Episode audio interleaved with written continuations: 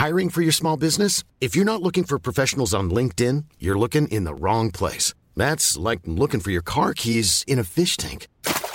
LinkedIn helps you hire professionals you can't find anywhere else, even those who aren't actively searching for a new job but might be open to the perfect role. In a given month, over 70% of LinkedIn users don't even visit other leading job sites. So start looking in the right place. With LinkedIn, you can hire professionals like a professional. Post your free job on linkedin.com/people slash people today.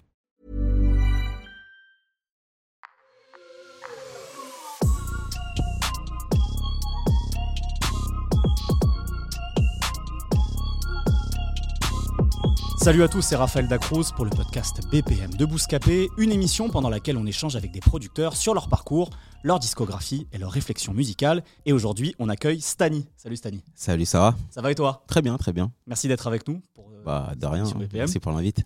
Euh, comme j'ai coutume de le faire, je vais faire un CV accéléré Ok, vas-y. de, de ton parcours et après on reviendra en détail justement, mais au moins pour avoir une petite présentation pour les, les gens qui nous écoutent. Mhm. Donc Stani, producteur qui depuis plus de 10 ans a collaboré avec la section d'assaut, Lino, Dry, Kerry James, Alonso et quelques autres sous le nom de Stan-I. Euh, et ces derniers mois, Stani, cette fois-ci avec un Y, a été au crédit des derniers tubes de DJ Snake, notamment Disco Maghreb, euh, et s'est aussi lancé à son propre nom, notamment avec le single Only You avec Rema et Offset en invité. Pas des moindres invités, donc c'est pas mal. Euh, Est-ce que tu penses que pour reprendre le titre euh, du seul morceau, à ma connaissance, en tout cas sur lequel on entend ta voix, tout le monde te connaît? Ouh là là, j'avais carrément oublié. Non, non, non. Tu te souviens de ce morceau? Ouais, je m'en souviens très bien. Putain, j'essaie de l'oublier. Euh, Désolé alors. euh, non, non, personne me connaît. Hmm. Personne me connaît. Et ce qui est paradoxal, c'est que, en fait, je pense que beaucoup de gens te connaissent, ou en tout cas connaissent ta musique. Mhm. Et justement, au, au vu des noms que j'ai cités et au vu des morceaux dont on va parler, Mhm. je pense qu'effectivement, beaucoup de gens te connaissent, en tout cas pour, euh, pour ton art et ta musique. Effectivement, pas pour ton nom. Donc ça va être intéressant de revenir euh, Ouais. sur ce parcours-là. Euh, avant justement de revenir sur ce parcours discographique, Stani, Mhm. est-ce que tu peux me, me parler de tes premiers souvenirs liés à la musique? Ah, bah, je dirais mon père. hein. Mhm. Mon père.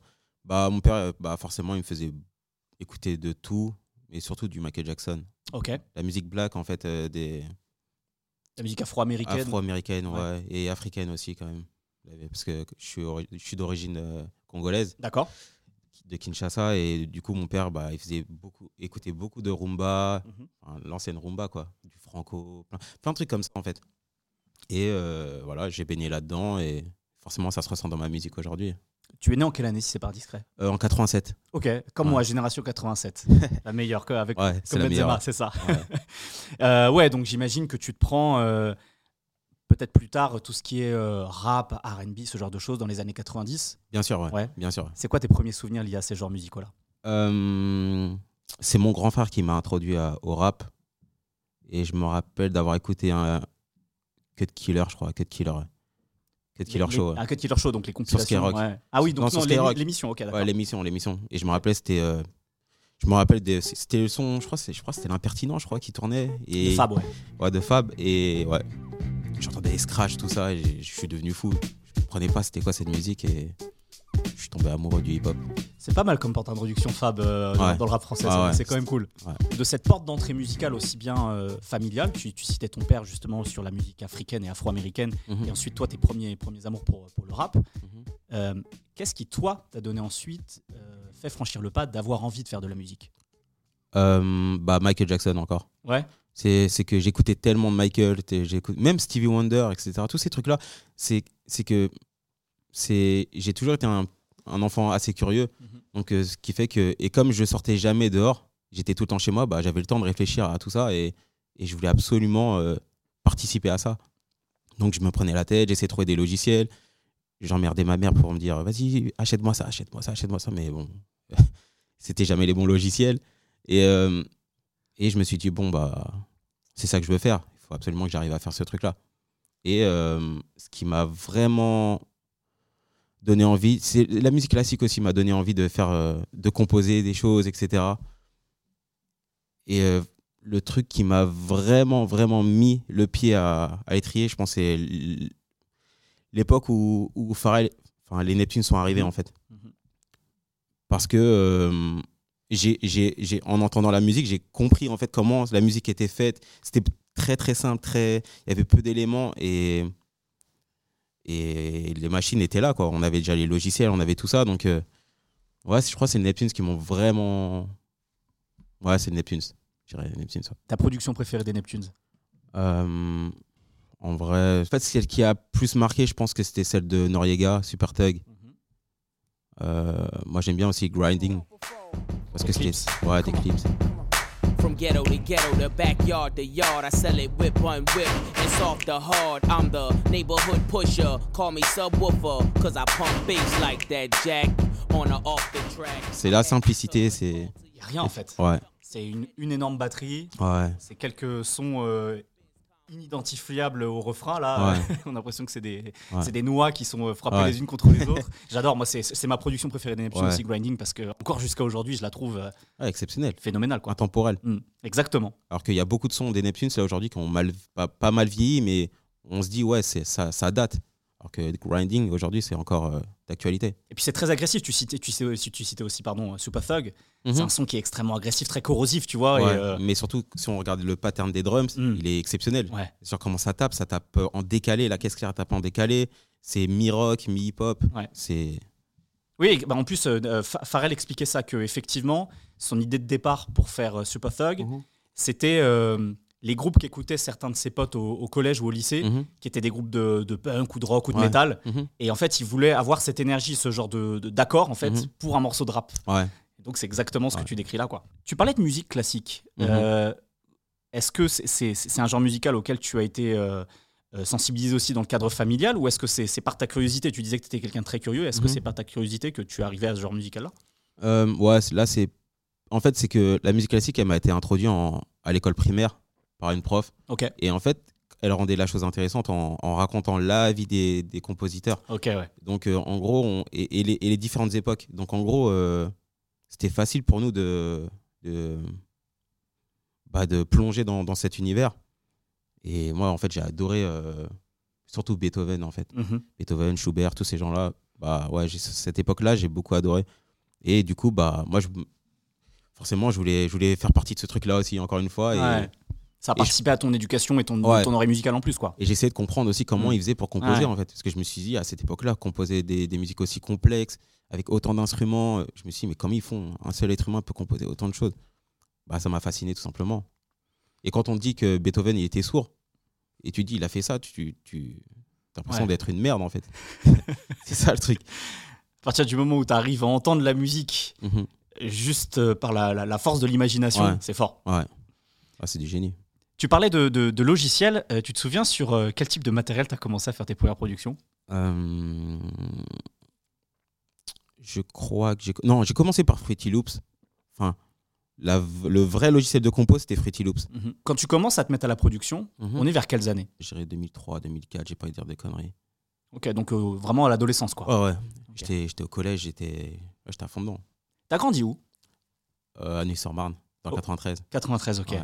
Et dans ton entourage, il y avait déjà des, des- d'autres personnes comme toi qui voulaient faire du son. Est-ce qu'il y a déjà ce truc de, de collaborer, tu vois, parce que tu disais que tu étais quelqu'un de très euh, dans ta chambre, faire des Ouais. choses. Non, il n'y avait pas du tout Non, euh, dans ton entourage. Non, Ouais, non, il n'y avait pas du tout ça. c'était très perso, quoi, ce- Ah, cette ouais, passion ouais. pour la musique. Ouais, les, gens, ils s'en foutent de la musique. Mm. Genre, ils voulaient juste aller euh, serrer des meufs, jouer au foot.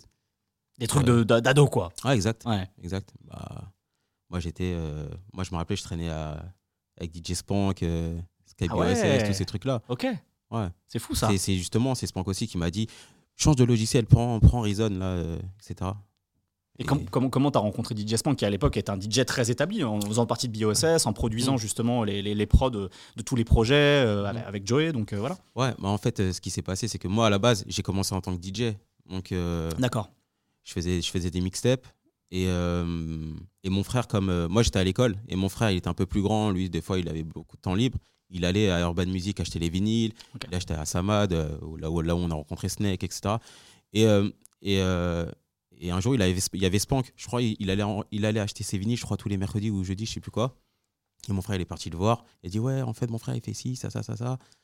Et lui, il a dit Bah, vas-y, passe à la maison. On est passé à la maison. Et, et comme mon frère, c'était un, un méchant geek, il arrive à avoir tous les sons à l'avance sur les, euh, sur les réseaux, etc. Bah, bah, ça a matché direct. Et après, lui, il, a, il nous a adorés, en fait. Il a dit Vas-y, je fais ton intro de mixtape et tout, etc. Il faisait toutes les intros de mes mixtapes. Et après, bah, après ça a enchaîné. Ça... Un jour, il y avait Rof, je me rappelle au Sky BOSS, il faisait son freestyle. Mais en plus, le lendemain, j'avais école, donc euh, c'était jeudi soir à minuit, etc. Il faisait son freestyle et Spank, il me dit Allez, va au platine et tout. Et je balançais les instrus pour Rof et tout. C'était c'était des bons souvenirs, en fait. C'était très, très bons souvenirs. Et après, je commençais de temps en temps à mixer aussi à l'émission. Et après, Spank, il est parti à New York et Mhm. voilà, pour faire son Oui, FBI show. FBI, c'est ça, ouais. Et euh, moi, j'ai suivi et on était dans, bah, j'étais dans le crew, donc je mixais tout le temps là-bas. J'étais tout le temps à New York. On était avec les rappeurs là-bas. Non, c'était une bête d'expérience. Et justement, c'est là-bas que j'ai beaucoup perfectionné la, la prod. Parce que forcément, Spank, il avait aussi un, il avait un niveau quand même. Mhm. Il avait fait ma Benz, etc. Et on était entouré de. Ouais, des- dans, le, dans ce crew-là, il y avait plein de gens. Il y avait, il y avait Snake, il y avait Chami, il y avait, il y avait euh, Avait plein- en fait, il y avait plein de gens. En fait. On était enfin, une sacrée team de Français là-bas. quoi. J'ai l'impression que ça a été un, un- un rêve qui n'a pas réussi à se concrétiser complète- complètement, ce Mhm. truc de- d'avoir ce, ce pool de producteurs français pour Ouais. placer aux États-Unis. Mhm. Euh, en tout cas, de, en termes de, de crédit, tu vois, j'ai pas l'impression que ça, ça- ça- qu'ils ont complètement réussi à aboutir ce truc-là. Non, non, non, non, non, on n'a on n'a pas, pas réussi, mais en même temps, c'est parce que, parce que aussi chacun avait aussi son, ses délires de, de, de- de leur côté. Mhm. Donc il n'y avait pas vraiment une implication de. Mhm. C'était pas vraiment. C'était pas genre une dizaine de gars qui sont à fond là-dedans. C'était vraiment euh, 10 gars, euh, Ouais. ouais, 10 satellites qui font leur truc euh, de Mhm. leur côté. et- C'est une coopérative, quoi. exactement, ouais, Ouais. c'est ça. Donc, tu es en train de me dire qu'on est à, à la fin de ton adolescence, c'était à New York et que tu mixes. Ouais, C'est dingue, ça. ouais, c'est. Ouais, c'est. Ouais, c'est ouf. Ouais, c'est ouf. Ouais, c'est parce que tu dis ça avec, beaucoup de lucidité et de recul aujourd'hui, mais j'ai l'impression qu'à cette époque-là, ça devait être quand même assez fou à vivre. Euh, ouais, mais en fait, c'est le, le truc, c'est quoi? C'est que il y avait en parallèle, il y avait l'école et l'école. Moi, je me rappelle, j'avais demandé à, à faire une école de son. Je sais pas, je voulais vraiment faire de la musique. Et euh, le problème, c'est que l'école, il me disait, bah non, là, t'as pris le mauvais, t'as pris le mauvais chemin. Là, tu, tu peux pas faire une école de musique si tu fais STT, je sais pas quoi, nanéa. Mhm. Et je me suis senti tellement douillé que j'ai fait bon, allez, je m'en j'arrête. j'arrête. Et du, du coup, j'étais dans ce truc-là où il fallait euh, pas survivre, mais il fallait absolument euh, trouver une solution pour faire de, de, de la musique mon métier, en fait. Donc j'étais. euh, j'étais- T'étais pris entre deux. T'étais tiraillé, quoi. Ouais, j'étais tiraillé. Mais. euh, enfin, même pas. hein. J'ai carrément arrêté l'école et je suis parti à fond dans ce, sur, sur, sur la route de la musique, quoi. Et voilà. C'est une sacrée époque. C'est une sacrée époque, ouais. Alors, quand est-ce que tu arrives enfin à, à te lancer totalement Euh, Et est-ce que tu te souviens de tes premiers placements que tu arrives à faire, justement? Bah justement, les premiers placements, je les ai faits avec Spank.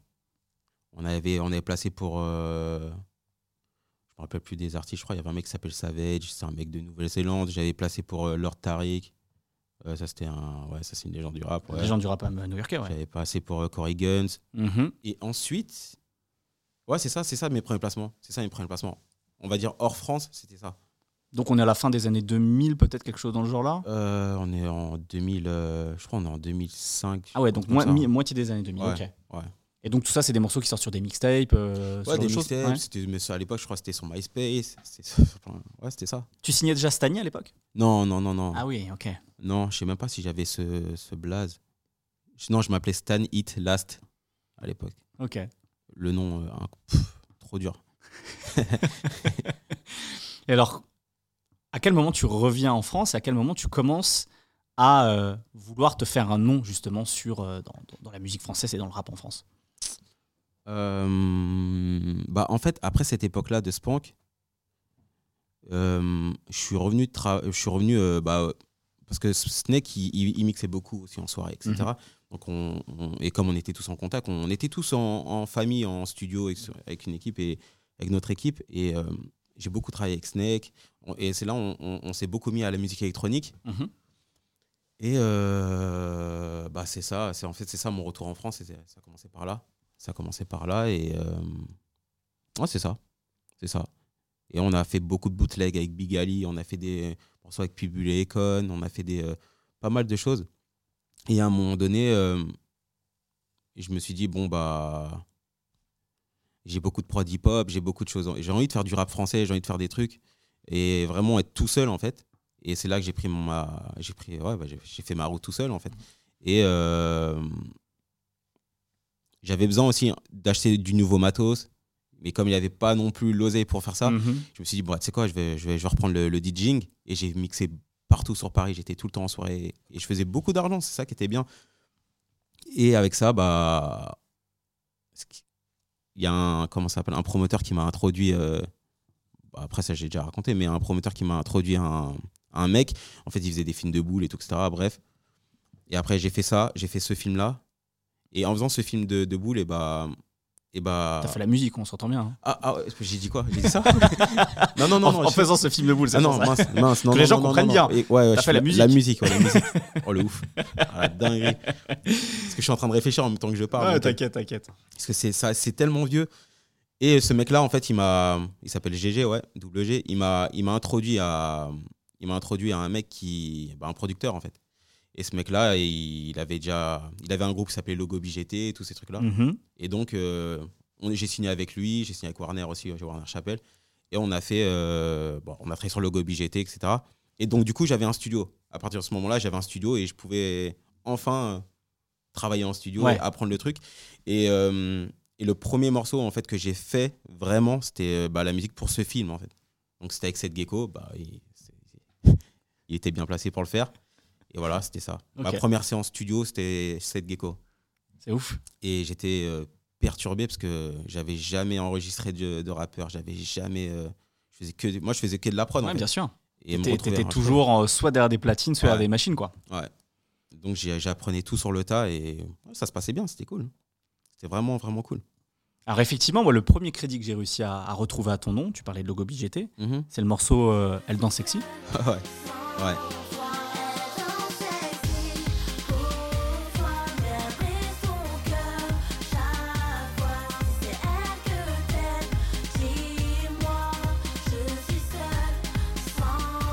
plein de gens qui m'en parlaient plein d'artistes qui m'en parlaient même d'Adjou et à chaque fois il me disait ah il a fait logo BGT et tout t'as niqué toute mon enfance patati patata et je comprenais pas en fait ouais mais en fait quand, quand, quand on fait des- du son comme ça on se rend pas compte de l'impact que Mhm. la musique elle a sur, le, sur les gens.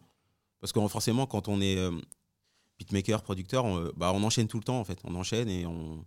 Le morceau, c'est bon, il est sorti, il ne nous Ouais, appartient plus. Bien et, sûr. Et voilà. Et comme moi, je fais pas les concerts, je fais pas les trucs et je sors pas, Mhm. bah, forcément, les gens, euh, je suis pas au courant de Ouais, ce qui se t'as passe. les œillères, t'as la Ouais. tunnel vision, comme disent les Ouais. Américains. euh, Mhm. T'es dans ton truc, tu fonces, Ouais, tu produis, t'envoies et terminé. Ouais. Voilà. Ouais.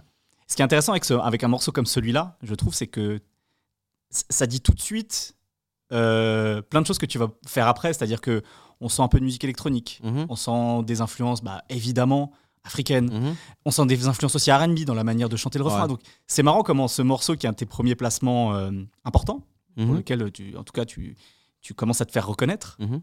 il indique déjà plein de choses. Ouais, ouais. Ouais, après, c'est. euh, Après, je je- je- c'est même pas volontaire en vrai. Mmh. euh, C'est ça qui est fou. Bien en sûr. C'est qu'on se rend même pas compte de ce qu'on est en train de faire. On fait, on, on est là, on kiffe et, et c'est justement c'est en kiffant qu'on bah, qu'on se lâche vraiment et qu'on met une partie de soi-même dans, dans la musique. Mhm. Il y avait vraiment pas de calcul. Là, les petits ils sont là, ils font que de danser en studio, tu t'amuses, tu fais des rythmiques et c'est ouais, c'est la fête quoi. Donc euh, ouais, ouais, c'est c'est ça.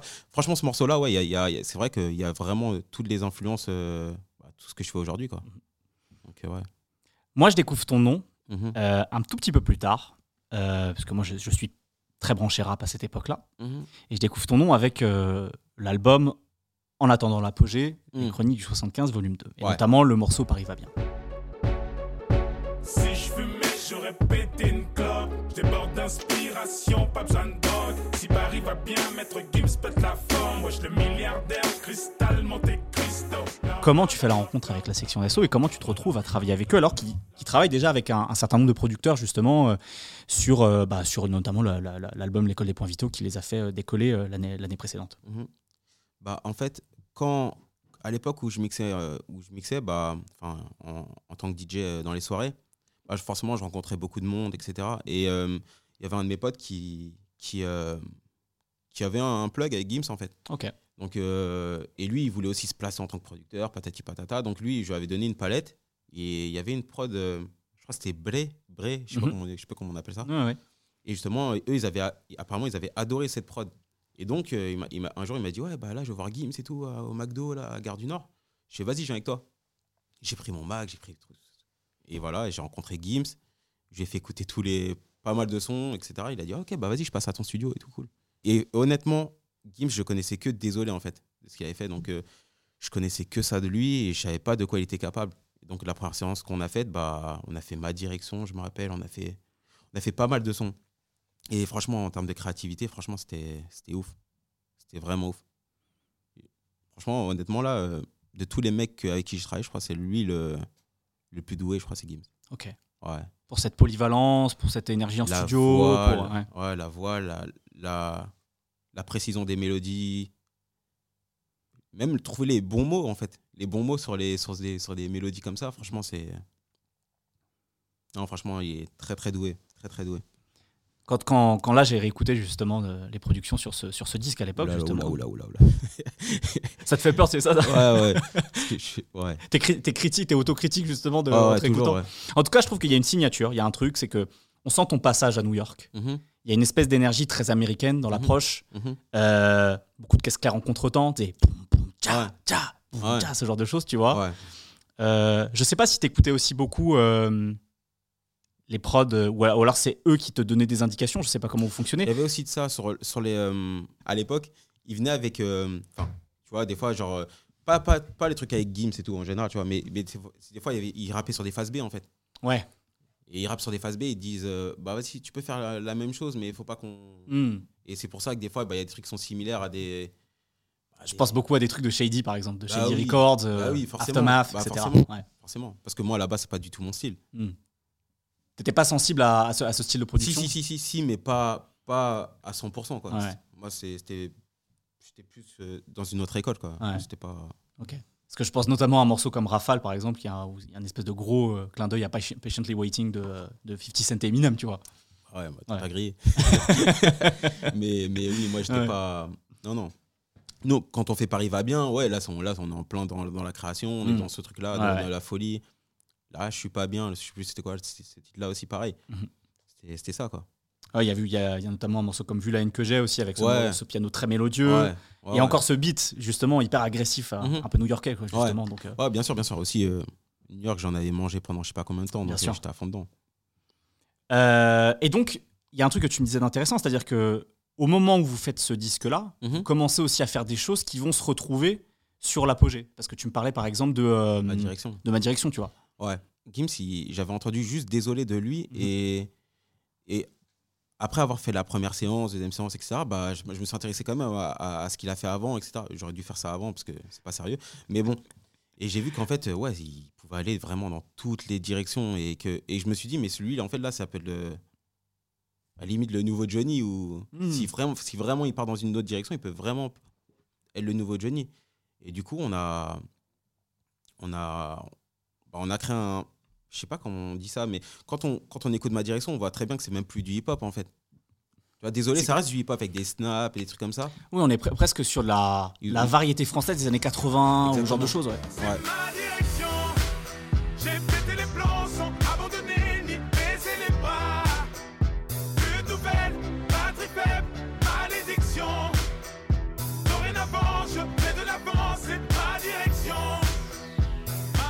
Coup, on, a, on, est, on, a, on est parti plus dans un truc euh, qui était un peu moins hip-hop, comme euh, le mensonge sur les, sur les mamans. Comme je, je, je connais même plus les titres. Euh, avant qu'elle parte. Avant qu'elles partent. Ah ouais, avant qu'elle parte, là c'est Mm. pareil, on est, on est dans de la pop, Mm. enfin voilà, complètement. Exactement. Les chroniques, c'est un- c'est c'est considéré comme une mixtape. Ouais, une mixtape, c'est genre un projet assez street. Mm. Et, euh, et l'apogée, bah ouais, l'apogée, c'est c'est là où on a vraiment lâché les. lâché vraiment le, le style pop. Le, on s'est on s'est pas retenu, quoi. Mhm. Et c'est vrai que c'est là où Gims, il a excellé parce que. Il a, il a fait, je pense. euh, ouais, il a fait des, des, des refrains incroyables. Il a. Ouais, mais même en termes de direction musicale, tu vois, un morceau comme AC, euh, il y a presque un truc un peu latino, euh, ouais, ouais. africain, bah, il y a ce truc justement Ouais. afro-pop. euh, Mhm. On sent vraiment que, même, même Ça toi, alors, dans tous les sens. hein. Ouais. Et, et est-ce que justement, toi, c'est. Comment, comment dire Tu fonctionnes selon leurs envies à eux? Est-ce que tu es aussi force de proposition parce que c'est des choses que tu as envie de faire, tu vois? Mhm. Ouais. En fait, il faut savoir que Gims aussi, quand même, il a, il a, il a dans son téléphone, il a beaucoup de refrains, des Mhm. fois, des, même des fois des petites lignes mélodiques, etc.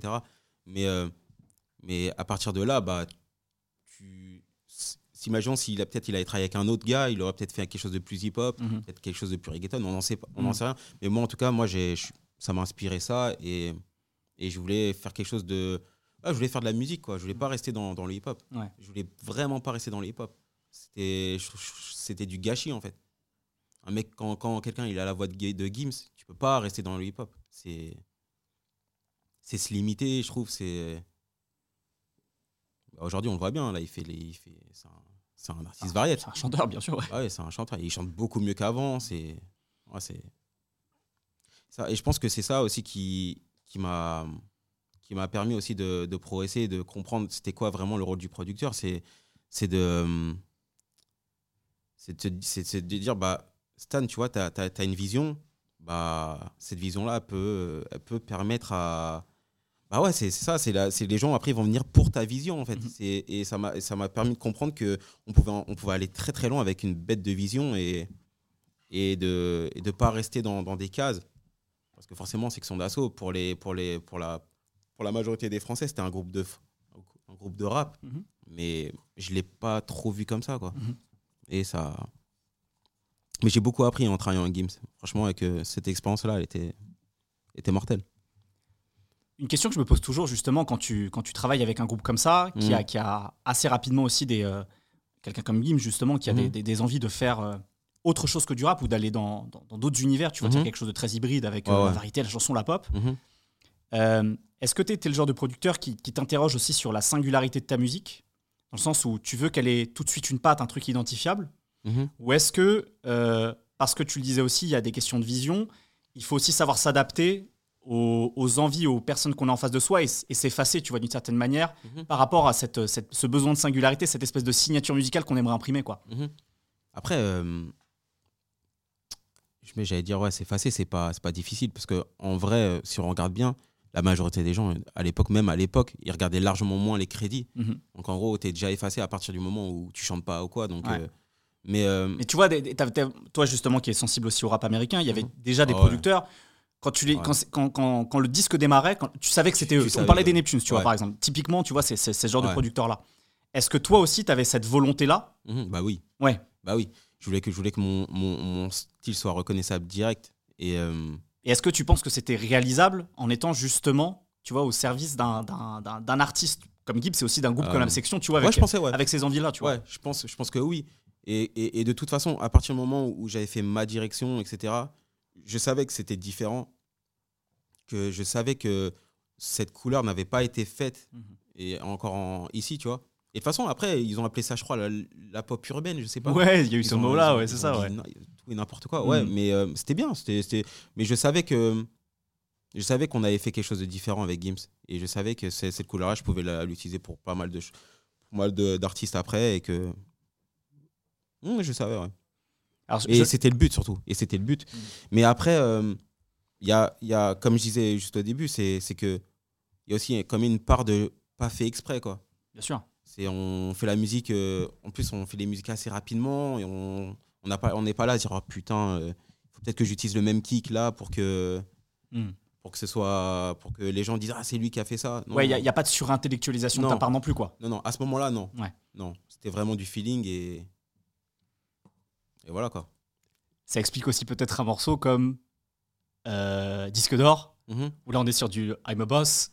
Ouais, bah là c'était clairement, là, c'était clairement la volonté. Ouais, c'était Ouais. c'était clairement la volonté. Quoi. Là c'était Gims, il m'est venu avec euh, cette mélodie. Je fais ok, bah vas-y, on c'est parti. Ouais. 10 que d'or, de platine ou de diamant. Fuck les puristes, y'a quoi? Tu crois qu'on perce inconsciemment? Là c'est le 2-2-1, DH, je suis sans THC. J'ai le cul propre, trop fier, personne peut me dire je t'ai haché. Bah, moi, mon rôle c'était de, de faire sonner le, le morceau et de, et de pousser, tu vois, genre Ouais. euh, avec des- peut-être des grosses outros, des trucs comme ça, rendre le truc euh, majestueux. Ouais. Ah quoi. Mais euh, ça, c'est pour moi, c'est des morceaux street, c'est cool, Ouais. ça se fait en deux secondes et Mm. c'est cool, tu vois. Et justement, sur cette, euh, sur cette forte ressemblance, Ouais. est-ce que parce que tu es dans le, es dans la, encore une fois, dans, dans le tunnel vision, tu te poses pas cette question et tu dis ce que peuvent dire les autres Je m'en moque et peu importe, tu Bah. vois, je le fais, et peu importe. en quoi. fait, euh, si Gims il veut, il, Ouais. il veut, il veut, il veut absolument que faire ce genre de morceau, bah on y va. De ouais, ouais. toute façon, en même temps, genre, il faut se mettre aussi dans, dans euh, faut, faut se mettre dans le contexte, c'est que je dois m'en sortir aussi. Mhm. Je dois remplir mon frigo. Bien sûr. C'est-à-dire que si Gims, là, il est à fond sur ce genre de truc, et que, et que je sais que ce morceau, il a peut-être une occasion de tourner en radio, et que faire, du, faire, euh, faire des ventes, bah, Mhm. bien sûr, je ne veux pas, ouais. je pas rechiner, je, je le fais direct. Cette, euh, cette, euh, comment dire, cette, euh, ce rapport très pragmatique Bien sûr. au fait d'être musicien Bien sûr. et que voilà. Déjà, j'ai la chance d'être avec un groupe qui marche super bien et Mhm. qui a fait, je crois, fait, a fait 300 000 ventes à l'époque. Genre, Mhm. c'était, c'était fou à l'époque. Surtout en pleine crise de l'industrie du Et disque. bien sûr. Ouais. Donc, je ne vais, pas- je vais pas dire oh non, non, je vais pas faire un truc qui ressemble parce Ouais. que, bah Ouais. non, si, si tu veux ça, je te fais ça et j'essaie de faire ça à ma, à ma sauce. Mais bon, euh, voilà quoi. Je le disais tout à l'heure, quand toi tu arrives, Mhm. euh, il bosse déjà avec euh, deux musiciens notamment, qui Mhm. sont Renaud Rubillot et, et Wisla. Ouais. Est-ce que, y a, est-ce que tu les rencontres? Est-ce que, tu, est-ce que vous discutez? Est-ce qu'il y a une forme de, euh, d'échange qui se crée Hmm. entre vous, tu vois, pour, euh, de- pour, pour essayer justement de dessiner un peu cette, euh, cet esprit, cette musique, tu vois, de la section d'assaut? Euh, bah, c'est, Wisla, c'est ça? Mhm. Wisla, j'ai jamais rencontré. je Ok, d'accord. Et Renaud, je l'ai, je l'ai, j'ai été en contact avec lui parce que comme on travaillait tellement rapidement, c'était assez devait aller vite, il y avait Mhm. des retards et tout ça. Bah, tu vois, comme le morceau Watty House, Mhm. bah là-bas c'était Renaud qui avait fait, euh, qui avait fait les bases du morceau. Ouais. Et donc, euh, bah, comme euh, Renaud n'était pas, il était pas avec nous à la campagne et tout, etc., il pouvait pas venir. Bah, ils, m'ont demandé de prendre la relève vu que j'avais déjà enchaîné pas mal de Mhm. la majorité du projet.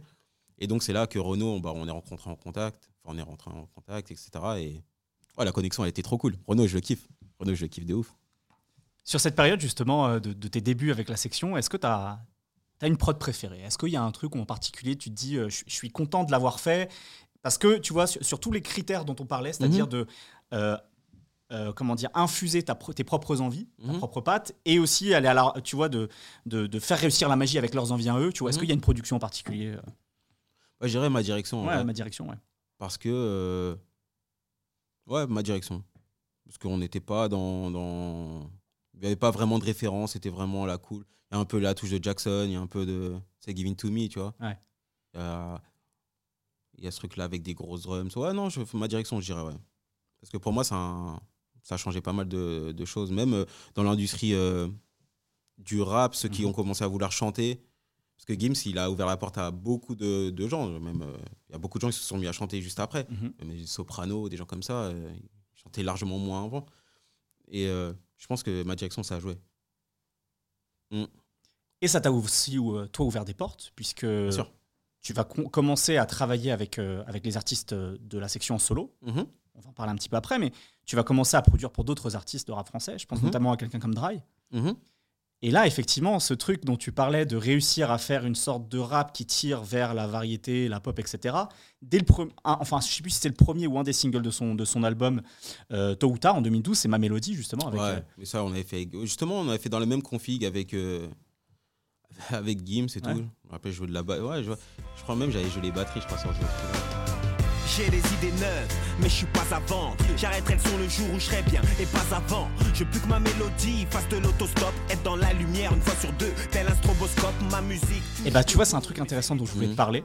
C'est que effectivement, alors Mais je sais pas jouer de la batterie, par contre. hein. mais C'est ça qui est fou. C'est- alors c'est- euh, ouais, voilà. Je, je voulais te poser cette question-là. Mhm. C'est-à-dire qu'effectivement aussi, aux États-Unis, on est dans ce truc où euh, il y a de plus en plus ces influences euh, pop-rock qui commencent à infuser Mhm. le, le- cette espèce d'envie de la stadium music, comme Mhm. disait Kanye West, Didi, Ouais. tu vois, ce genre, Mhm. Jay-Z, ce genre d'artiste. Et effectivement, sur un morceau comme celui-là, on sent cette envie, on sent ce, ce- ce truc d'avoir quelque chose de, de live, tu vois, qui tire Ouais. vers la pop-rock, quoi. Ouais, bah moi je voulais vraiment rendre ma musique au final je, je voulais qu'il y ait- qu'il y ait des vrais instruments, qu'il y ait des vrais trucs. Et, euh, et c'est ça aussi qui m'a frustré aussi, c'est que euh, tu vois quand on écoute euh, Problème d'adulte, on voit que c'est des fausses guitares et tout, Ouais. etc. Et moi je voulais des vraies guitares, je voulais ce genre de trucs. Et j'ai toujours voulu avoir ce, ce, ce feeling avec des, ouais, des vrais instruments, que je veux ma musique elle soit jouée. euh.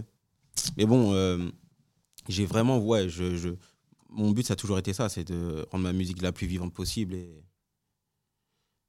mais après, je pense que ça va, ça, ça, ça, ça va. Sur Drive, je pense que ça, ça s'est ressenti et que c'est, c'est le plus important, quoi. Donc il y a vraiment ce truc un peu de toujours d'être un peu autodidacte et euh, même Bien si, sûr. même si t'as pas la formation musicale, Ouais, ouais. t'y vas quoi. Ouais, ouais. Et c'est surtout que avec, les- avec toutes nos machines, tout ce qu'on a aujourd'hui, les logiciels, les... pff, franchement, c'est tout est possible en vrai. Même euh, quelqu'un qui sait pas jouer vraiment une vraie basse, je pense qu'il peut prendre une basse, il peut jouer une note, il coupe deux notes, il fait qu'avec de la découpe, on peut faire de, des choses de ouf. Et la batterie, c'est pareil. Moi, je faisais des les hâtes. Après, euh, je, je- je me démerdais, quoi. On se Ah ouais. démerde. C'est aussi le moment où donc, vous commencez à travailler sur, euh, sur, le, sur ces albums solo. Je pense à, à celui de Gims. Mhm. Ensuite, il va y avoir celui de, euh, De Black, Black M. M. Ouais. Euh, Il y a eu le Fa aussi, ouais. et il y a eu le fin un tout petit peu plus tard, effectivement, deux ans après. Euh, Est-ce que d'un seul coup, il y a, il y, a, il y a aussi cette volonté de dessiner avec eux? Parce que tu es très présent à la production de ces, ces- ces Ouais. albums-là, évidemment, aussi avec. On parlait, on parlait de Renaud Robilier. Mais j'étais moins, présent après, après moins- l'apogée. T'étais moins la- présent parce qu'en termes de crédit, on, te retrouve beaucoup. Mais alors, c'est peut-être qu'en travail studio, tu l'étais peut-être moins, du coup. Ouais, parce qu'en fait, ce qui s'est passé, c'est qu'il y avait beaucoup de sons que j'avais fait avec Gims à l'époque, Ok. qu'il a après qu'il a réutilisé pour son album.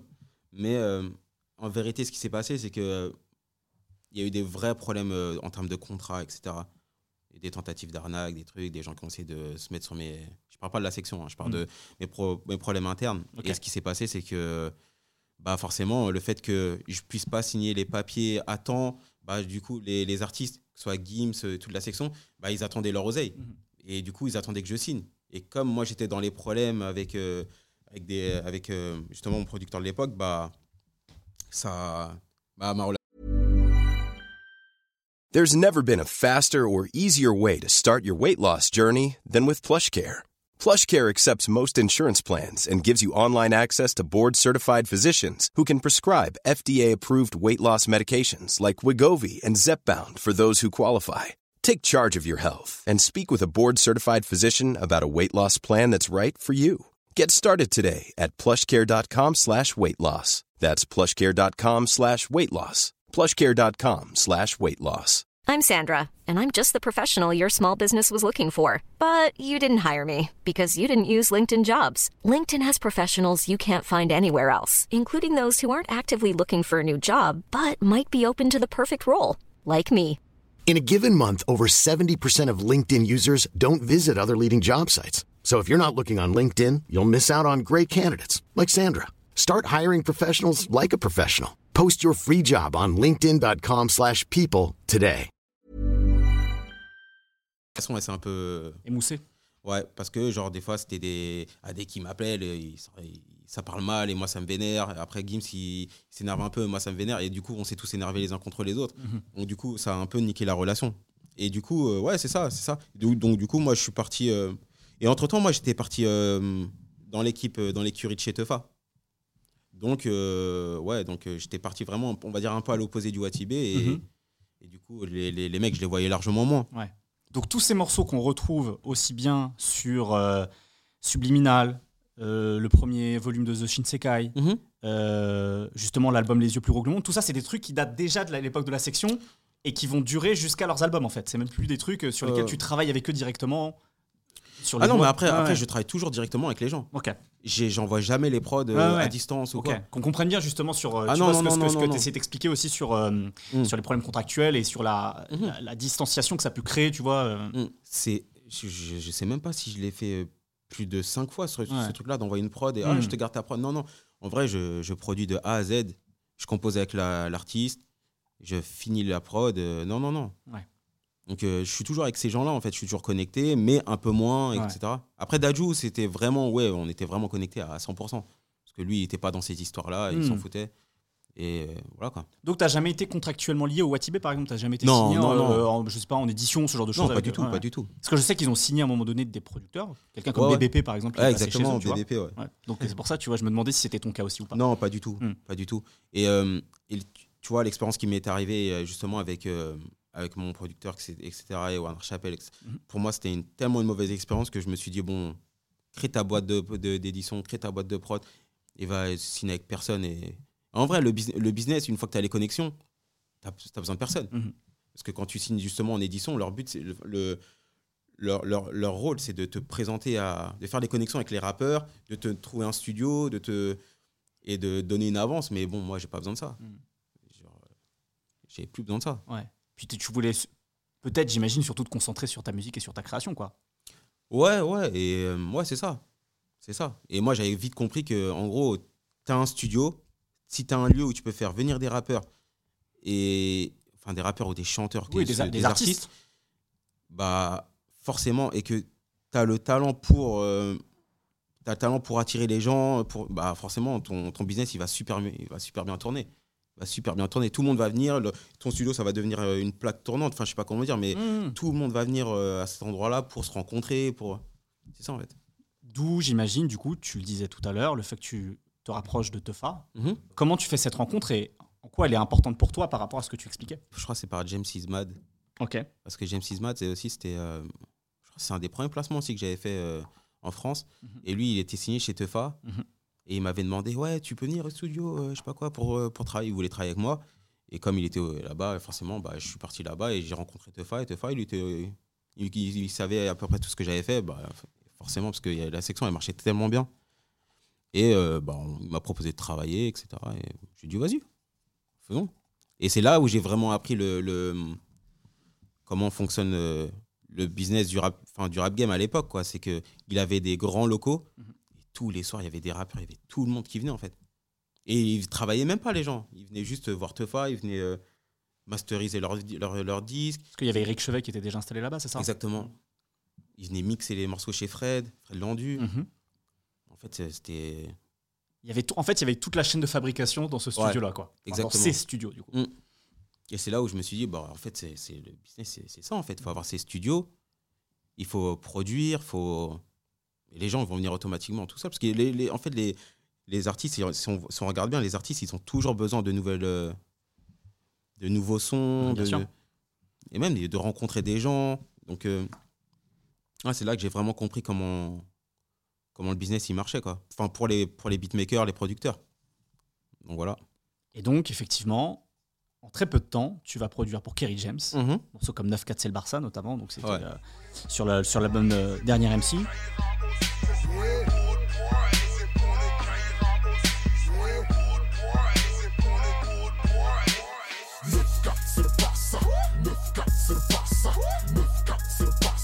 Même si c'est des choses qu'on commençait à entendre un petit peu Mhm. euh, dans tes placements solo pour la section, Mhm. là c'est un morceau où il y a cette direction trap complètement assumée Ouais, ouais. et qui était un peu inattendu pour quelqu'un comme Kerry en plus euh, à cette époque-là quoi. Mm. Comment, comment est-ce que tu as un souvenir particulier d'un morceau comme celui-là? Euh, en fait, c'était. Euh, Tefa, il, Tefa, il avait la vision de faire un morceau un peu ce beul avec ce, avec ce sample-là, en fait. Un morceau trap, il voulait vraiment un morceau rue pour qu'il Avec la, la boucle de piano là Ouais. justement qui Non, pas la boucle de piano, c'est la. C'est pour les you. Ah oui d'accord. ouais. Et ouais, et, et j'aurais dit, bon, bah les gars, laissez-moi, laissez- laissez-moi, attends, je, je vais, je descends en studio, je remonte. Et j'avoue, bah, on voit bien la prod, il n'y a rien dans la prod, c'est un piano, un, un sub, euh, des drums. Donc, euh, c'est la simplicité, l'efficacité de la trappe de l'époque Ouais, aussi. ouais. Donc euh, franchement, 5-10 minutes plus tard, je remonte et je fais écouter les trucs et ils ont dit c'est ça, bon c'est ça qu'on veut. Et, et c'est tout, quoi. ça s'est fait archi, archi rapidement. quoi. Et c'est ça, j'aime bien quand la musique elle est faite euh, de manière rapide, les gens ils se posent pas de questions. Et ça s'ambiance en studio, c'est cool. Et tu sais très bien que tu as, visé dans le mille. quoi. Ça... Et c'est ça en fait, c'est une vision de Tefa en fait qui voulait faire un morceau trap et j'ai fait le reste quoi. Et en plus de Kerry, donc tu participes, euh, comme je le disais, à des productions sur, euh, sur cet album euh, Dernière MC. Mhm. Tu fais plein de gros noms du rap français, justement. Mhm. Tu vas faire des productions sur l'album de Lino. Ouais, bah Lino aussi, il, était, il travaillait avec Tefa. Bien sûr, c'est pour ça. Tunisiano aussi. pareil. Tunisiano. Fianso. Fianso, tu fais des prods pour Blacklist 2. Ouais.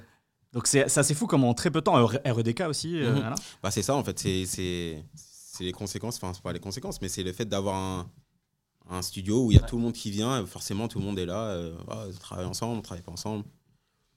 Et, et franchement, tout le monde est, tout le monde, il y a tout le monde qui passe au studio, tout le monde. Et sur cette période, justement, mine de rien, il y a eu le morceau Faute de français qui a été un, un Ouais. single. Avancer sans la virgule, avec nos accents aigus, ou la montée au circule, ma voix sans le vécu. L'écran allume les passions, sous tension. Comment tu veux qu'on se comprenne quand c'est TF1 qui fait les présentations? Les points Il y a eu le, il y a eu le fait Wolfgang aussi. Exactement, j'allais parler de Wolfgang. Parce que Wolfgang, c'est un- c'est un- ça devait être un exercice intéressant pour toi. C'est-à-dire Ouais. que c'est un morceau qui existait déjà donc sur la fameuse Radio Ouais. Bitume, cet Ouais. album qui sort sans son autorisation, Ouais. qui est pas terminé en plus, parce qu'il n'y a qu'un seul couplet. Est-ce que tu te souviens de l'exercice que ça a dû être? Alors peut-être aussi en collaboration avec Tefa, comme il a cette vision de réalisateur ou pas, tu Mhm. vois, je sais. Est-ce que tu te souviens un peu de l'exercice que ça a dû être de faire un morceau comme Wolfgang, tu vois? Euh, le- Pour le coup, de le refaire en plus. Bah, en fait, on écoutait beaucoup justement ce, ce, ce projet-là de Lino. Et Tefa, il voulait absolument sortir ce, ce morceau-là. Et ben, il a dit, ouais, il faut qu'on termine ce morceau. Et euh, bah, forcément, euh, moi, j'avais, euh, j'avais pas, de façon, j'avais énormément de prod, j'avais énormément de loops, etc. J'avais pris bah, justement un ensemble de, de Dvorak. Dvorak, ouais, tout à fait. Et euh, parce que celle-là, je, la- je l'avais en tête, j'avais. Et ça collait en fait. Mhm. Ça collait parfaitement au, au texte, l'intensité, le... tout était là en fait. Et euh, ouais, ça, ça, ça a matché direct. Une mèche du plastique, je fais du Wolfgang La revue oui de la tête à chaque mesure que je crache, ça pue le classique, un son de crapule. Wolfgang, Wolfgang. Le beat en plastique, je cache une menace sous la capuche. L'ambiance la brûle. Wolfgang, Wolfgang. En fait, j'ai l'impression en fait d'être assez chanceux, c'est que il y a sur pas mal de situations, j'ai pas eu besoin de me prendre la tête pendant des semaines, des mois, à dire putain mais qu'est-ce que je vais mettre là sur, ces voix, mais qu'est-ce que je vais faire? Je n'ai pas d'idée. En fait, genre je sais pas, j'ai vraiment eu beaucoup de chance et de trouver chaque fois im- limite immédiatement les les, les solutions à, à tout ça quoi. Est-ce que c'est de la chance ou, c'est pas, ou est-ce que c'est pas aussi de, de la discipline de travail À force, tu vois, de Mm. faire, de- d'être très réactif sur les solutions aussi à trouver, les solutions Ouais. créatives à trouver? Ouais, bah justement, après ça, c'est le taf du, du producteur, c'est de. C'est de. Ouais, c'est de. C'est de trouver toujours le- la solution le plus vite possible et que l'ar- l'artiste, il soit pas. Ils disent pas, bon, ok, bah vas-y, je vais voir quelqu'un d'autre. Ou, ok, bon, vas-y, c'est pas grave, on laisse ce, ce morceau de côté. Je- Le but, c'est de. Ouais, c'est ça, faut, faut être hyper réactif. Il faut être hyper réactif. C'est ça aussi qui m'a sauvé avec Gims, etc. C'est que. Il chante un truc, je savais direct que bon, j'avais déjà l'instrument sur, sur, sur le bout des doigts et ça allait super vite en fait. Et c'est ça qui m'a. Bah, toute ma carrière, c'est ça qui m'a sauvé la vie. Il y a pas. Ouais, c'est ça qui m'a sauvé la vie. Même jusqu'à aujourd'hui. hein. C'est le fait d'être hyper rapide et dans la, dans la composition. Je parle pas, pas dans la prod, mais dans la composition, je suis hyper, hyper speed. Et c'est vrai qu'après cette période euh, où justement tu places pour ces gros noms du rap français, il y a encore des, des albums qui sortent, malgré peut-être la forme de distance dont tu parlais Mhm. tout à l'heure. Je citais euh, l'album Mon cœur avait raison, mais il y a aussi donc Monsieur Fall, sur lequel Ouais. tu as encore des productions, Mhm. Indéfini de Shinsekai, euh, Ouais. Eternal Insatisfait. Mhm. Et on retrouve toujours finalement cette espèce de synthèse dont on parlait tout à l'heure dans ton style de production, où il y a vraiment ce truc d'être à mi-chemin entre le rap et la pop. Quoi. Mhm. Il, y a Ouais. toujours, il y a toujours cette volonté et, euh, qui se nourrit de plein de choses, de plus en Mhm. plus d'influence africaine aussi notamment. Ouais, ouais. Et, euh, et surtout, euh, quand je fais, quand je produis pour quelqu'un, mon but c'est toujours aussi de, de dire vas-y, bah fais écouter ce que tu as en stock. Et comme ça, je fais pas la même chose, quoi. Mhm. Et, euh, et euh, ouais, c'est ça le truc, c'est déjà c'est ramener ses influences et de pas des fois se dire bon vas-y je vais faire un single, je m'en fous. À un moment donné, euh, quand tu as bien mangé avec un projet et que c'est bon, tu, tu commences à avoir un nom, je pense que là, faut pas non plus trop se dire vas-y je vais faire du single, du single. J'étais pas là-dedans en fait. Je sais pas ce genre de, de producteur, j'étais le genre de mec qui voulait juste euh, se faire kiffer, mettre ses influences, ramener sa petite touch. Et voilà quoi. Il y a un moment donné, euh, on- sur cette période entre 2010 et 2015, où effectivement euh, la section elle est un peu moteur et euh, tous les projets solo, Mhm. le travail que vous faites ensemble et avec les autres producteurs, il y a vraiment ce truc, effectivement, cette ouverture, tu vois, de, de, de- de rap qui tire de plus en plus justement vers des choses, euh, chansons, variétés ou pop. Mhm. Et tu sais, il y a une bascule, trouve, en 2015, où, parce qu'il y a eu Caris les années précédentes, avec tu Ouais. vois, cette démocratisation de la trappe. Mhm. Il y a Joule qui commence à arriver, qui apporte d'autres influences. Mhm. Il y a même des choses comme PNL. Mhm. J'ai l'impression que d'un seul coup, il y a une partie du public, même grand public, qui commence à se détourner un peu de ça. Est-ce Bah que oui, tu, l'as- tu- normal. tu l'as senti, ça aussi, ce Bah, truc, ce, shift? Bah oui, parce qu'à un moment donné, en fait, la, la musique, ça marche par cycle. Mhm. Et à un moment donné, si tu casses les couilles aux gens pendant 5-6 ans avec le même style de musique, Mm. forcément, à un moment donné, il va y avoir un nouveau style qui va arriver et qui va. Et en vrai, il faut juste regarder les États-Unis et se dire, bon, bah, ce style-là, il va arriver en France peut-être dans un an ou deux. Et, et c'est ce qui, c'est ce qui, est- ce qui, est- ce qui s'est passé. Ouais. Forcément. Et ce qui est intéressant, c'est que je trouve, tu vois, avec l'arrivée de- de- d'artistes comme Joule ou PNL, c'est que ils arrivent presque avec un truc plus, tu vois, plus français dans l'approche, tu vois. Et bah, c'est ça qui est intéressant. Ouais. C'est que, aussi, il y, a un- il y a un truc qu'on qu'on dit pas beaucoup, c'est que un mec comme Joule, bah, pour moi, c'est un, un, des, un des seuls mecs. Ouais, on va dire peut-être DJ Mehdi aussi. Oui. C'est les seuls mecs, on va dire, pour moi, dans un des. Ouais, des. Ils sont, ils sont très rares, ces gens-là, à avoir vraiment instauré un nouveau style, en fait. Mhm. Mais vraiment leur style à Ouais, eux. ouais. C'est pas genre, euh, nous, on fait de la copie, vas-y, genre de, de ci, de ça, on détourne. Non, c'est là, c'est vraiment leur, leur style. Et franchement, ça, c'est- j'ai trouvé ça euh, intéressant. Très, très. Franchement, euh, ces mecs-là, ils ont. Et c'est pour ça qu'ils sont là encore aujourd'hui, quoi. C'est parce qu'ils ont marqué le, le game et qu'ils sont uniques. Est-ce que toi, en tant que producteur, justement musicien, Mhm. À, à ce moment-là, tu, tu, tu, tu le sens? Est-ce que ça te pousse à ta propre interrogation sur la musique que tu veux et que tu peux faire? Ouais. Bien sûr, parce qu'à un moment donné, euh, on, on- on- on veut. En fait, c'est que avec le temps, surtout, on se perfectionne dans la musique, dans la technique, et, et, et quand on devient de plus en plus technique, on, en- on, on devient aussi beaucoup plus critique sur sa technique d'avant. On se dit ah putain, je- bref, et on et forcément des fois, bah, c'est pour ça que j'ai du mal à parler de la musique d'avant parce que je me Ouais, dis ouais. euh, et C'est compliqué pour toi de te, de tourner là-dessus, quoi. Ouais, et que ouais, et aujourd'hui, euh, enfin, avec les, toutes les techniques que, que j'ai enfin, que j'ai que j'ai que j'ai apprises et que je maîtrise aujourd'hui, bah, je vais te faire des choses qui est plus nouvelles, quoi. Des, je peux pas me permettre de faire des trucs euh, basiques comme je faisais avant, quoi.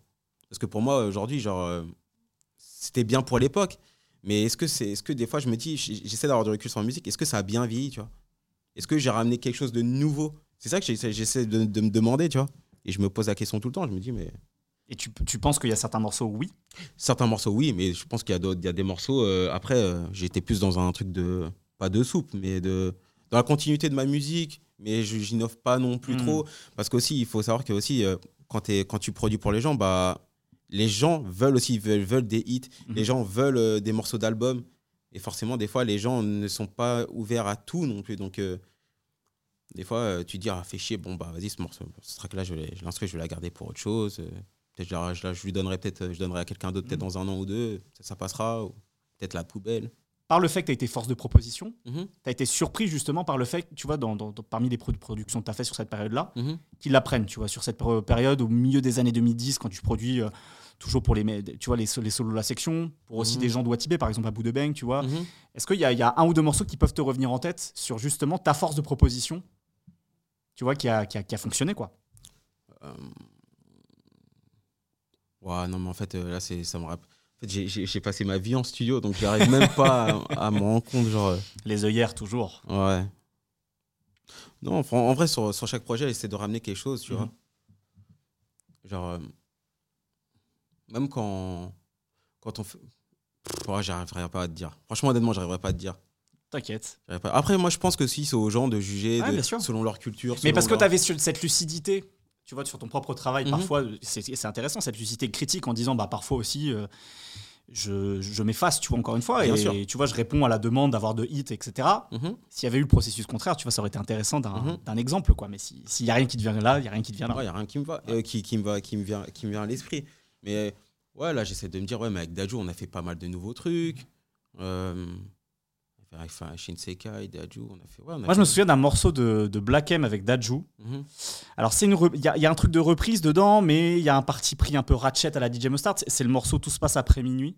Ouais, mais ça, c'est pas, c'est pas, Non. c'est pas nouveau. Ça, Ouais, pas- non, c'est pas nouveau, mais voilà. c'est, la, c'est, la, c'est de la soupe. euh, Ok. C'est de la soupe qu'un. Et genre, Mm. si tu veux écouter du Moustar, tu vas écouter Ouais. DJ Moustar. Ouais, ouais, ouais. Là, c'était vraiment juste pour avoir un single radio, Mm. parce que la mélodie, elle était cool, Ouais. etc. Non, mais après, ça, c'est pas quelque chose que je vais, Ok. je vais retenir, tu vois. Genre, je préfère quand même euh, Black M, il fait, il fait des. euh, C'est au premier rang, je sais plus c'est quoi, il fait au premier rang. Il raconte l'histoire d'une fille, je crois c'est. euh, Je faire ce genre de truc, tu vois. Ok. Oh, le, le mec connaît même pas les titres. Oh, la galère. En même temps, si tu te, si tu te retournes très peu sur ta Ouais. musique, c'est normal. Ouais. C'est aussi à moi de le faire, c'est mon travail de le faire. Mais là, du coup, là, je- là, j'ai un trou de mémoire, je me souviens plus non plus. Euh, Il y a un artiste pour lequel tu, tu, tu- tu places en 2019, en, en tout cas l'album sort en 2019, c'est Alonso, sur le Ouais. Stone. Mhm. Euh, et là, pour le coup, euh, t'es plus tout seul et t'arrives dans une équipe qui est déjà constituée, c'est-à-dire qu'il y a Steel Nas, il y a Spike Miller. Ouais, ouais. Euh, comment t'arrives à travailler avec eux et justement, c'est quoi ta place quand t'arrives dans une équipe qui est au- aussi constituée, tu vois? En fait, moi, de toute façon, à l'époque, j'étais déjà un peu déconnecté du, de, de tout le rap français, de tout ça. En fait, j'étais vraiment déconnecté. J'étais Ça se dans la sent dans- électronique. Ouais, ça se sent dans les crédits justement que t'apparais de moins en moins. Ouais. Et, euh, et en fait, c'est c'est juste euh, mon, mon ami qui m'a dit euh, Bah, Vas-y, là, il y a Alonso, euh, il, fait son, il, fait un, il fait un camp là-bas, vas-y, euh, va travailler et tout. Et comme Stina, c'est mon pote, il m'a dit Vas-y, bah, viens avec nous et tout, on va travailler. Et voilà, ça s'est fait comme ça. J'ai fait une petite semaine, je sais- je sais pas, une semaine, non. J'ai fait quelques jours là-bas, à Marseille. Et voilà, on a travaillé ensemble. Mhm. Après, euh, j'ai pas non plus travaillé comme si je travaillais avec, Ouais. avec Gims ou quoi, Mhm. mais c'était cool. C'est une expérience intéressante pour Ouais, toi c'est juste une bonne expérience. ouais. Ouais. Alors justement, tu disais qu'à cette époque-là, tu es beaucoup plus dans la musique électronique. Mhm. À quel moment tu sens qu'il y a eu un- cette espèce de shift? Je sais pas si c'était par lassitude ou par envie de faire autre chose. Lassitude. Ouais, c'était de la lassitude par, Ouais. par rapport euh, justement au rap euh, de manière Mhm. générale. Euh, qu'est-ce, qui s'est passé exactement? Qu'est-ce que tu as fait, tu vois, pour les gens, pour, pour, que, pour qu'on arrive à réaliser euh, à ce moment-là? Bah, en fait, faut, faut savoir que genre Snake, c'est un mec, DJ Snake, c'est un mec que je connais depuis, depuis que je suis ado, quoi. Tu en parlais tout à l'heure avec Exactement. cette époque DJ, etc. ouais. Exactement. Donc, euh, on, on a l'habitude de travailler ensemble depuis 2006, 2000, je sais pas quoi, 2007, j'en sais rien. Et euh, après, nos chemins, ils se sont un peu séparés, mais on. Voilà, quoi. Et en fait, moi, je travaillais sur, sur le FA. Et j'avais loué un studio à, à Boulogne. Et un jour, je vais, au- je vais, je vais juste à l'ESSEP. Et qui je croise dans, les, et qui je croise dans le couloir? Bah, un, de mes, bah, un de mes acolytes de l'époque, quoi, qui, ont- qui ont travaillé avec Snake et tout, bah, Mercer. Et euh, grandes accolades. Mais tu, qu'est-ce que tu deviens, patati patata nan. Et je fais, bah, je suis là, moi, je fais, je fais du hip-hop, on suit et tout, etc. Mais vas-y, là, euh, là, William, il voulait te voir et tout, etc. Je fais, bah, vas-y, bah, qu'il vienne. Et le lendemain, il va, William, il vient en studio, etc. Il me dit, voilà, moi, je travaille sur mon album et tout, vas-y, ça te dit. Et je fais, vas-y, go. Parce que j'en avais marre, en fait, de. T'avais envie d'autre chose, quoi. J'avais envie d'autre chose, bah oui. Parce qu'en fait, ça, c'est que tu fais vite le tour de, du rap. Et, et, et ouais, et je voulais créer, enfin, faire quelque chose de nouveau et d'avoir de nouveaux défis, en fait. Tout simplement. Mhm. Et là, euh, le, le défi inter, c'était encore plus excitant. Et surtout, le défi électronique. J'étais un peu largué, je comprenais rien. On me faisait écouter du Skrillex. J'étais égaré. Je me disais, mais comment ils font ça, en fait? Alors que moi, je faisais les prods en 10-15 minutes, je m'en foutais. J'en avais rien à faire du mix, master, je m'en foutais complètement. Et en fait, euh, ouais, j'ai j'ai appris tout sur le tas. Je me suis dit, oh la dinguerie. Et je me suis rendu compte que c'est ça que je voulais explorer. Quoi. À ce, à ce moment-là, euh, Snake, il est déjà installé, il a, déjà- il a déjà fait euh, Ouais, Turn Turn That Out For For What, What. tout ça, ouais, ok. Ouais, you know you like it, etc. Mhm. Ouais, ouais. Il, a- il était. Mais là, le problème, c'est qu'il avait le défi de faire un nouvel album. Et. euh, Et voilà, quoi. Il voulait commencer un album de zéro. Il avait même pas commencé. Voilà, c'était cool. Et je, je revoyais, je revoyais toute mon équipe de, de l'époque. C'était un vrai kiff, quoi. Ouais, J'imagine que c'est stimulant pour tout le monde, en fait. Parce que Ouais. lui, d'un seul coup, il a un nouveau cerveau. Ouais. Toi, tu te nourris aussi de sa créativité et des, autres, Ouais. des autres personnes, donc ça doit être Mm. super stimulant, quoi. Et je savais que j'avais quelque chose à rapporter dans le sens où, où c'était les mélodies, c'était les accords, c'est tout ça. Et bah, ça l'a fait direct, en fait. Ça l'a fait direct. Oui, parce qu'en plus, euh, même si effectivement les années vous ont séparés, Mhm. même si vous avez fait des choses différentes, je pense qu'il y a, il y, a, il y a une base de langage commun qui fait que ça Mm. doit être facile pour s'entendre en studio Ouais, aussi, ouais. quoi. Bah oui. Bah oui. C'était, on, on avait déjà eu l'habitude de travailler ensemble. Mhm. On savait, il savait c'était quoi mes, mes points faibles, mes défauts. euh, je savais c'était quoi les points faibles, les défauts de tout le monde. Alors, ce serait quoi tes points faibles et tes défauts, justement, et tes points forts que toi, tu penses avoir pu apporter globalement, Bah, tu vois? à, à l'époque, à l'époque, bah, c'était plutôt technique. Mhm. Parce que quand tu fais du rap français, tu fais de la section d'assaut, tu te retrouves à faire de la musique euh, EDM. Mhm. Bah, forcément, la technique, tu l'as pas, tu l'as pas acquise, quoi. Ouais. Genre, euh, et euh, et mes points forts, ça a toujours été les mélodies, les accords, la rapidité de trouver des solutions à chaque fois sur des. Ouais, en, en fait, la- cette capacité à vite trouver des solutions dont Ouais, on parlait tout à l'heure. ouais. vite. C'est- Ouais. Je sais pas si on- je sais pas quel type de, de réflexion, mais c'est une ré- réflexion artistique, je sais Mm. pas. Mais c'est euh, en fait c'est ça. Tout ce qui m'a sauvé la vie avec le rap français, etc. Bah ça m'a sauvé la vie euh, avec Snake après quoi. Cette spontanéité, cette non-intellectualisation dont on parlait finalement, c'est ça? Mhm. Ouais. Est-ce que tu as un exemple concret d'un morceau comme ça euh, alors, je, je vais te demander encore cet exercice qui est peut-être pas évident pour toi, mais de, de cette collaboration justement, de, de cette euh, effervescence qu'il y a eu justement avec Snake et, et- et tout le monde justement, d'un morceau en particulier, tu vois, où euh, encore euh, aujourd'hui tu te dis ah je suis content parce que là euh, je trouve que on a touché du but un truc que, que je voulais, tu vois. En vrai tous. Tous. Parce qu'on est parce que c'est là aussi que j'ai appris à en travaillant avec Snake, c'est là où j'ai appris à être perfectionniste. Mhm. Avant je l'étais pas du tout.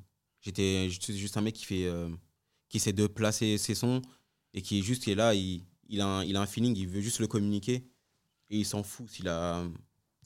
Enfin, il s'en fout pas non plus, mais il n'est pas vraiment dans le détail. Moi, genre, j'ai appris à rester genre des heures sur, le, sur une caisse claire, les heures sur le kick. Non, ça, y genre, non, ça va pas, c'est pas bien équilibré. Et à m'intéresser au mix, au master, tout ça. C'était une, ouais, c'était, pour moi, c'était l'école ultime. Ultime. À quel moment tu as eu envie de faire de la musique à ton nom? Puisqu'on commence à avoir des morceaux qui sortent sous le nom de Stani, justement, en plus avec, avec ce, ce Y et plus euh, tiret E, tu vois. À quel moment il y a eu cette réflexion et à quel moment ça a commencé à, à être tangible, quoi, tu vois? Déjà à l'époque, ouais, bon, il y, il y a eu ce moment-là où, où j'en avais un peu marre de faire que de la prod et je voulais euh, faire autre chose. Parce que en studio, je propose aussi des mélodies vocales, je propose euh, des fois des refrains, je propose des trucs. Donc c'est pour ça que aussi le, le morceau, tout le monde me connaît, il est né aussi comme ça, parce Ouais. que genre il y a pas mal de, y a pas mal de morceaux que ouais que je proposais et que voilà. Après des fois les artistes ils veulent pas, des fois il y en a ils veulent, ils prennent, ils prennent les textes, non ils changent les textes, ils font ce qu'ils veulent, tu vois. Mais à partir de ce moment-là, je me suis dit ouais bah je sais produire, je sais aller derrière un micro, je sais comment gérer ma voix, bah fais-le quoi. Amuse-toi en fait, va en studio, amuse-toi. Et c'est ce qui s'est passé, mais je suis pas allé jusqu'au bout de ce projet-là parce que justement, à ce moment-là, je rencontre, enfin, je rencontre, je recroise euh, mon équipe d'avant, les Snakes, les Mercer, tous ces, tous ces gens-là, quoi. Donc, euh, le, projet, bah, j'ai carrément arrêté direct et je me suis mis euh, sur le DM. Et après, en travaillant avec Snake, etc., bah, une fois que j'ai acquis toutes les techniques, toutes les, toutes les techniques ouais, qu'il fallait apprendre, bah, et que je, maîtris- je maîtrisais vraiment tout, déjà, je me suis dit, ouais, je vais faire, un- je vais faire mon projet. tu vois. J'ai commencé à faire un projet 100% 8 bits. C'était un, peu- c'était un projet qui allait dans tous les sens, mais je j'ai jamais rien sorti. Et en parallèle, j'ai fait un, un projet qui s'appelle Kia. Et Kia, c'était un projet drum and bass. Ok. Et, et là, après, j'ai sorti du son, j'ai sorti des trucs, j'ai sorti même un remix dans l'album de Snake. Dans la version de, de luxe, là, de carte blanche. crois.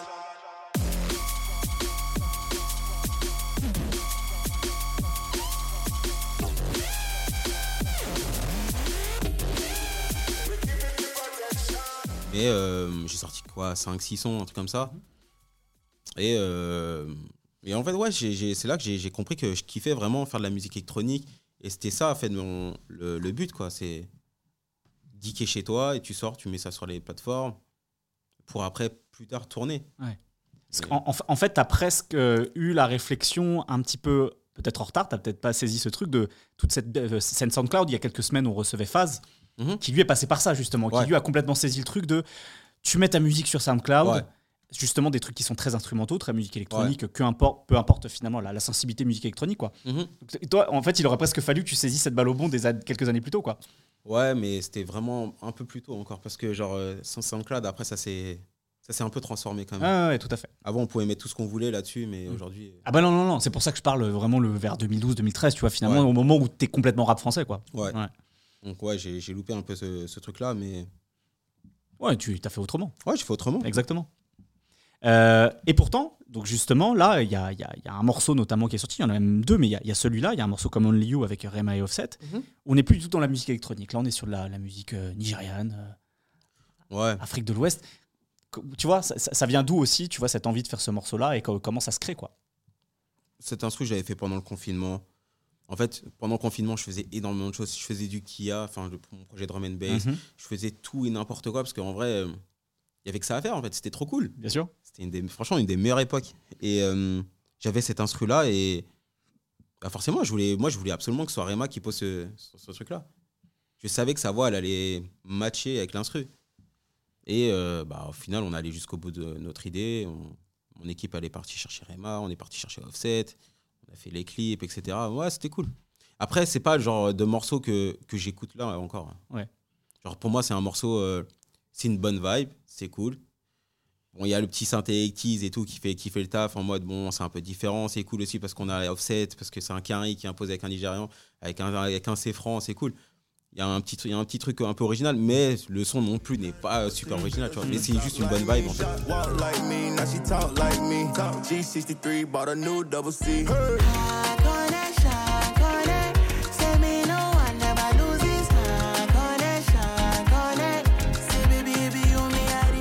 Je me pose toujours la question quand je vois ce genre de, de, euh, de guest list, tu Mhm. vois, où tu as Erema, qui est une énorme star nigériane, tu as Offset, une énorme star Ouais. américaine. Euh, tu le fais parce que tu as la vision créative. Bon, tu réponds Ouais. un peu à cette question à Erema, ou est-ce qu'il y a aussi un peu euh, un truc de flex, tu vois, de se dire, je l'ai fait Et j'ai eu ces mecs Oh non, non, pas, du, tout. Oh, je m'en branle. Ouais. Je te dis direct que je suis pas du tout dans, dans, dans, dans, le- dans le mood de flex. Ouais. Je m'en fous complètement. C'était parce que tu avais cette vision créative. J'avais cette vision-là, ouais, de, ouais j'a- j'avais cette vision-là. Et je- mon but, c'est de faire de la bonne musique. C'est pas de flex, dire, ah, j'ai eu. Je Mhm. Ah, je m'en fous complètement. Genre, euh, c'est pas le but. Le but, c'est juste de dire, euh, j'ai fait de la bonne musique, je suis content. Et j'ai réussi ce rapprochement et ça match. Il Ouais. y a une alchimie sur le morceau. Ouais, et j'ai pas cherché à faire non plus le, le hit du siècle. J'essaie juste de faire de la musique classe, un truc qui me corresponde, un truc. euh, en mode, ouais, un truc même que je me dis, ouais, peut-être si j'écoute dans 5-6 ans, je me dirais, ah, j'ai pas honte, tu vois. Mhm. C'est ça que j'essaie de. Ouais, c'est juste, juste ça que j'essaie de faire, quoi. Et là, il y a un autre single qui est sorti, qui, c'est- qui est Pipou. Ouais. Où là, on est justement sur quelque chose de plus agressif, de plus peut-être musique électronique, justement, dans la vision que tu avais, tu Mm. vois, de, de faire Bah. quelque chose d'un peu hybride aussi, quoi. Ouais, parce qu'à la base, c'est Pipou, je voulais sortir en premier, parce que c'est même le premier morceau qu'on avait clippé. Mhm. Mais euh, Pipou, c'est un, c'est plus un délire qu'autre chose. C'est Ouais. pas, c'est pas un morceau euh, électronique euh, comme j'ai l'habitude de faire. C'est Mhm. un morceau où je me dis, bon, tu sais quoi, je m'amuse, je fais le con. Je mets pas de synthé, je m'en fous. C'est juste des voix et. C'est pour ça que je parle de cette hybridation dans un morceau Ouais. comme celui-là, quoi. Ouais. Non, mais ce morceau-là, c'est un, c'est un sacré hybride. C'est. t'as- C'est les hémisphères sud qui, qui se retrouvent dans ce truc-là. C'est- T'as baile funk, t'as t'as la vibe afro, et t'as même, euh, le, le- le- à un moment donné, la, la partie enfin, électro, quoi. House.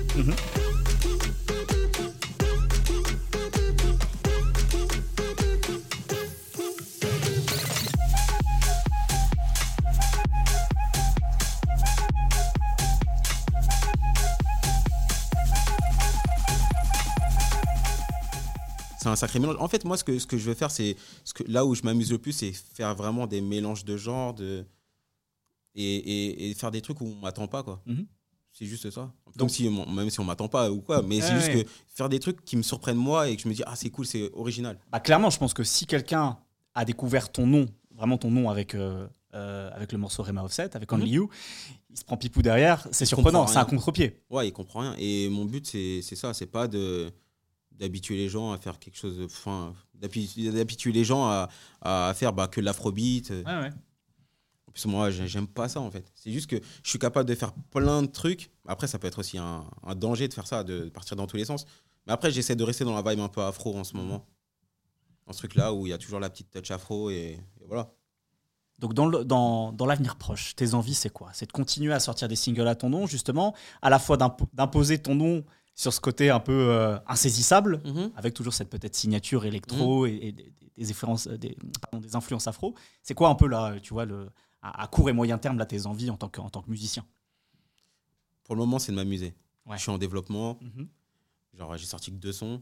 T'as l'impression de repartir de zéro d'une certaine Ah bah oui. manière ouais. Bah oui, je, je pars de- complètement de zéro. Il y a pas de, je suis pas une star, je suis pas, personne m'attend. euh, quand je fais une sortie pour ça, c'est comme personne m'attend à chaque fois euh, à mes sorties. Bah c'est là où il faut s'amuser. Il faut remplir son sa discographie. Enfin, je sais pas comment on dit, genre Ah ouais. euh, sa page Spotify ou Deezer, j'en sais rien, ou Apple.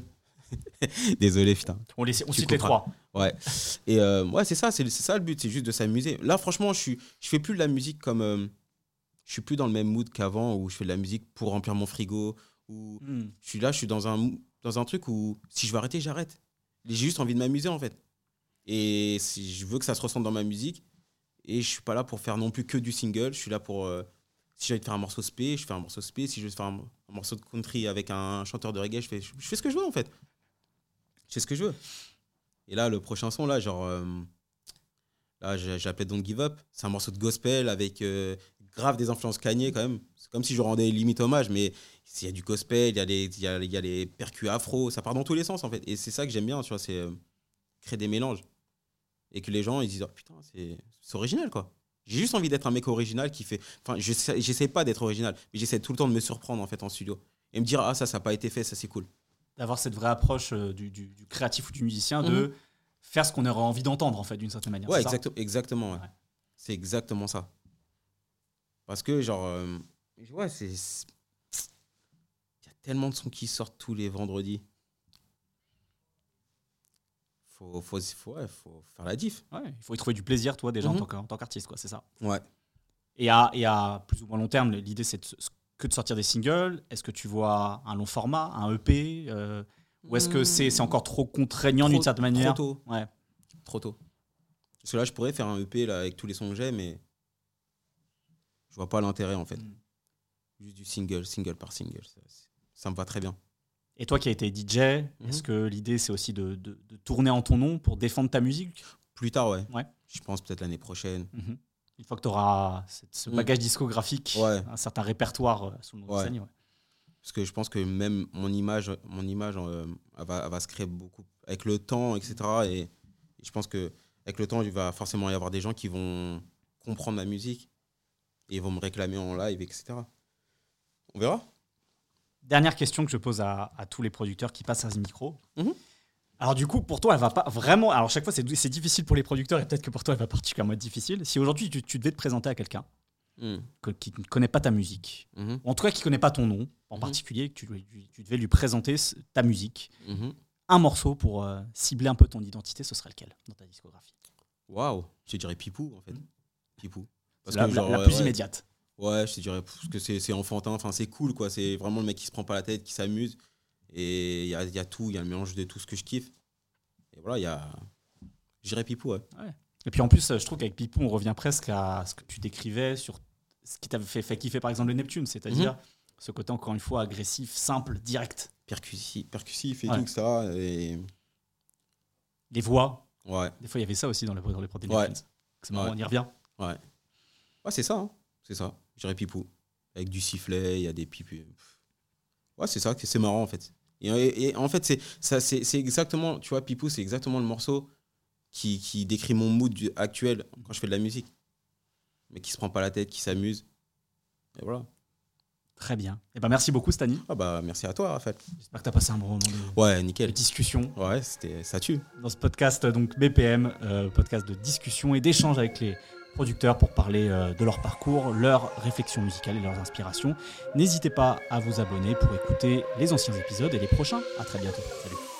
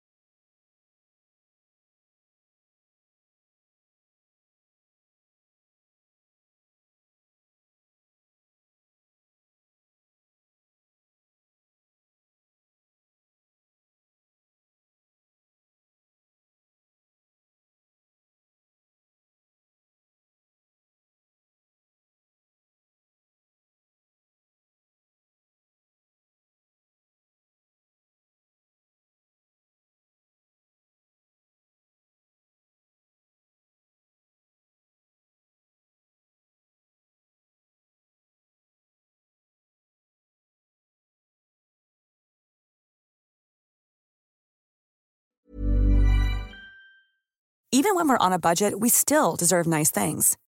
Quince is a place to scoop up stunning high-end goods for 50 to 80% less than similar brands. They have buttery soft cashmere sweaters starting at $50, luxurious Italian leather bags, and so much more. Plus, Quince only works with factories that use safe, ethical, and responsible manufacturing. Get the high-end goods you'll love without the high price tag with Quince. Go to quince.com slash style for free shipping and 365-day returns.